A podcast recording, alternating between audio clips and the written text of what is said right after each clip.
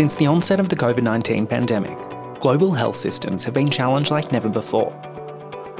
As time and resources were directed towards responding to the virus, it was the dedication of healthcare workers that kept services running. Amongst the uncertainty, our hardworking Queensland clinicians have continued their pursuit of excellence, innovating and adapting the way they work to ensure consumers always receive the best care possible. To them, the pandemic was an opportunity to learn and grow, and to ensure healthcare delivery continues to evolve to the ever changing landscape. Because if we've learned anything from the last two years, it is that things will always change, and our clinicians will always rise to the occasion. The sheer size and distribution of our population will always remain a challenge for the Queensland healthcare system. But with dedication, creative thinking, and the integration of new technologies, our clinicians remain at the top of their game and guarantee equitable healthcare, regardless of whether you're in the outback or on the doorstep of our biggest metro hospitals.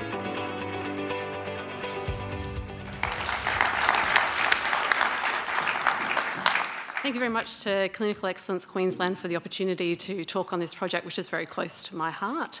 A few tongue twisters in there with the physiotherapy paediatric continence service at Queensland Children's Hospital, lovely called Flushed. I'd like to also acknowledge the traditional owners of this land and pay my respects to the past, present, and emerging. So, even though it is myself up here, and thank you very much for the introduction, it was a very much a team effort for this project. So, I was very lovingly supported by the physiotherapy department at the Queensland Children's Hospital, as well as our staff specialists, as well. The Townsville University physio department also were involved very heavily in this project. We had great funding support from ARPOC, which we're very thankful for, and of course, a great steering committee, and we couldn't have done it without our lovely patients and their families. So, just a little bit of background, because you may not be as familiar as I am when it comes to paediatric continence concerns. So, the Continence Foundation of Australia uh, released a report stating constipation occurs in up to 25% of children. And if you've ever met me before, I think this number is actually much higher. About 3% of Australian children will have a poo accident throughout their day to day.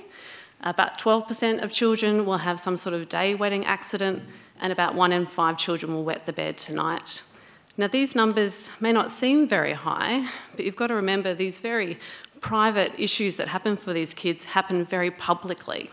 And I think we can all remember back when we were in primary age at school for kids if they ever had a, a wee or a poo accident in the class and that stigma that can stay with that child. When we look at the issues when we started up the service at the Queensland Children's Hospital, the International Childhood Continence Society recommends urotherapy as a first line treatment. So, this is often presented with OTs or physiotherapists, providing a lot of education and support and advice to families, a lot about good bladder bowel habits, education. But this is very scarce across our state to get access to the service. So, there were three main issues so there was very minimal access to care across the state, with the Queensland Children's Hospital being the only physiotherapy public service in the state when we started our service.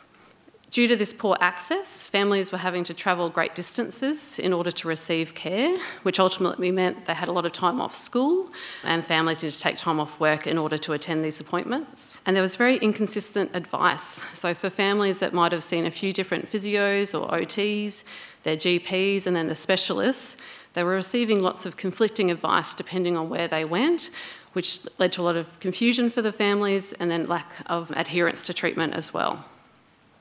So, what was our solutions? So, we established a site at Townsville University Hospital, which we were very thankful for them to come on board. We use technology through telehealth to both provide care to our families across the state but also to support the service at Townsville, provide shared care. So there's a picture there of the lovely Sarah Miles, who was our continence physio in Townsville, and then a picture of a family that we were providing a telehealth session to. And that was myself and one of our gastro nurses. So we are even able to combine sessions for this family, which meant they were able to see two specialists at the one time. And you can't quite tell, but he's in his school uniform there. So we were able to do this appointment and he was still able to get to school on time. We also established a REDCap database. REDCap has been used quite heavily in the research field, but we believe this is the first time clinically patients were given the opportunity to enter their data directly into REDCap. So, this REDCap database saved us as clinicians a huge amount of time in that families could sign their consent form online. We could upload our pre and post questionnaires so families could click through and enter their data. And as a therapist, we could easily look at this dashboard and see what had been entered and what was still lacking. So, very quick and easy for our patients, and also very quick and easy for us as clinicians. We also needed to look at the opportunity to provide education.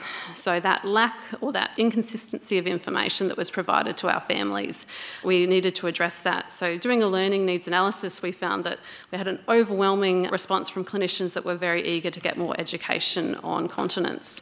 So, in order to reach as many clinicians as possible, uh, we utilised dig- digital technology in a few different formats. So we did an eight-part Project Echo series. So for anyone who's been involved, Project Echo is a fantastic way to offer education to clinicians, and it's in an all teach, all learn philosophy. So we had an expert panel at Queensland Children's, so myself a physio, we had a general paediatrician and also a surgeon, talking through case studies with a range of clinicians that came all the way from across Australia, as you can see on the map, but even from around the world as well. So it was a very exciting eight-part series. We also did a podcast series that went along with the Project Echo. So we recorded podcasts with dietitians, with psychologists, with allied health professionals, as well as specialists. So again, it was really exciting to have that opportunity to engage with different specialists and provide that consistency of education across the services. And finally, we did a three part webinar series. So, again, it was with myself and another physiotherapist, Amelia, presented with a general paediatrician, and we, again, to get that consistency of care. We were also able to record this series, which unfortunately you can't do for the ECHO project, and they've now been put onto RPALC for future access for education as well. We had a really great satisfaction report coming through from the clinicians that were able to attend part of our education series with a 97% satisfaction rate, which is very exciting. So, what about the clinical outcomes? So, when it came to improving that access to care, the first two maps show when we were first starting off our service, we were predominantly only really getting access to care within that lower southeast Queensland. By increasing to a regional site and then also really utilising the use of technology, you can see that expansion of where we were seeing our patients coming in from. The second, the orange and blue bar graph, you can see that increase in our occasions of service every year across our project as well. And we had about a fairly consistent 26% use of telehealth across our site. So, if I went back to one of those earlier slides when we talk about urotherapy, a lot being that education, support, consistency of care, a lot of that can be very easily provided via telehealth. So you can see on the, the blue side, the, the top bar graph, our, our Queensland Children's Hospital, we do a huge amount of our care through telehealth. We do use it a lot with other services as well at Queensland Children's, but it's something that's still growing for our adult population as well. So, other outcomes. So, we use two patient reported outcome measures. So we had a childhood bladder bowel dysfunction questionnaire, which really looked at the clinical aspects, so looking at the scores of how many symptoms they had for both bladder bowel dysfunction prior to having our treatment and then post. And we were very excited to show statistically significant improvements following our physiotherapy intervention. We also used a PEDS-QoL, which is a patient reported quality of life outcome measure, which differentiates the quality of life into four different domains so physical, emotional, social, and school functioning. And if I know it's a bit of a busy slide when it comes up, if you look across for the healthy scores, so at the top of the table, there was domains, so they had questioned different population groups, so healthy children, children with diabetes, obesity, end stage renal, and cancer problems. And you can see from the, the healthy score of 83 being a high score, being a high quality of life. Our incontinence patients started with a very low score pre treatment, which again just really highlights that fact that maybe it's not always huge numbers, but these are really big problems for these children. We were very excited to show as we went across. So, again, you can see the healthy scores, and this was about 2,000 children were questioned to get the healthy score means. Looking at our incontinence pre scores, so pre treatment, and then our post scores. And you can see in the, the total score and the physical health score, we were also able to achieve a statistically significant improvement following physiotherapy intervention. Our other outcomes, we also looked at satisfaction. So, our patients and their caregivers reported to be satisfied to very satisfied with our care. Our medical specialists overwhelmingly agreed that we were able to meet the needs of their patients, we improved their access to care, and that we also had the, the staff had the knowledge and experience to see these patients.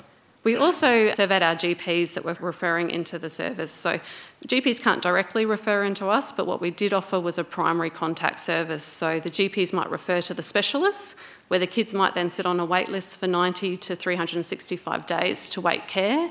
And we offered specialists the chance to copy that referral directly across to physio. So again, to achieve that faster access to care.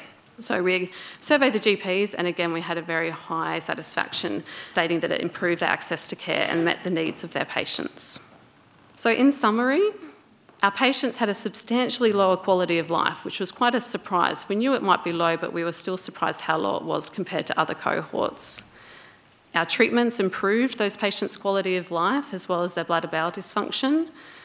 Our patients and clinicians were all very satisfied with our service, and we were successfully able to utilise digital technology to overcome that tyranny of distance, both for providing care, to support a regional site, but also to provide education to clinicians as well.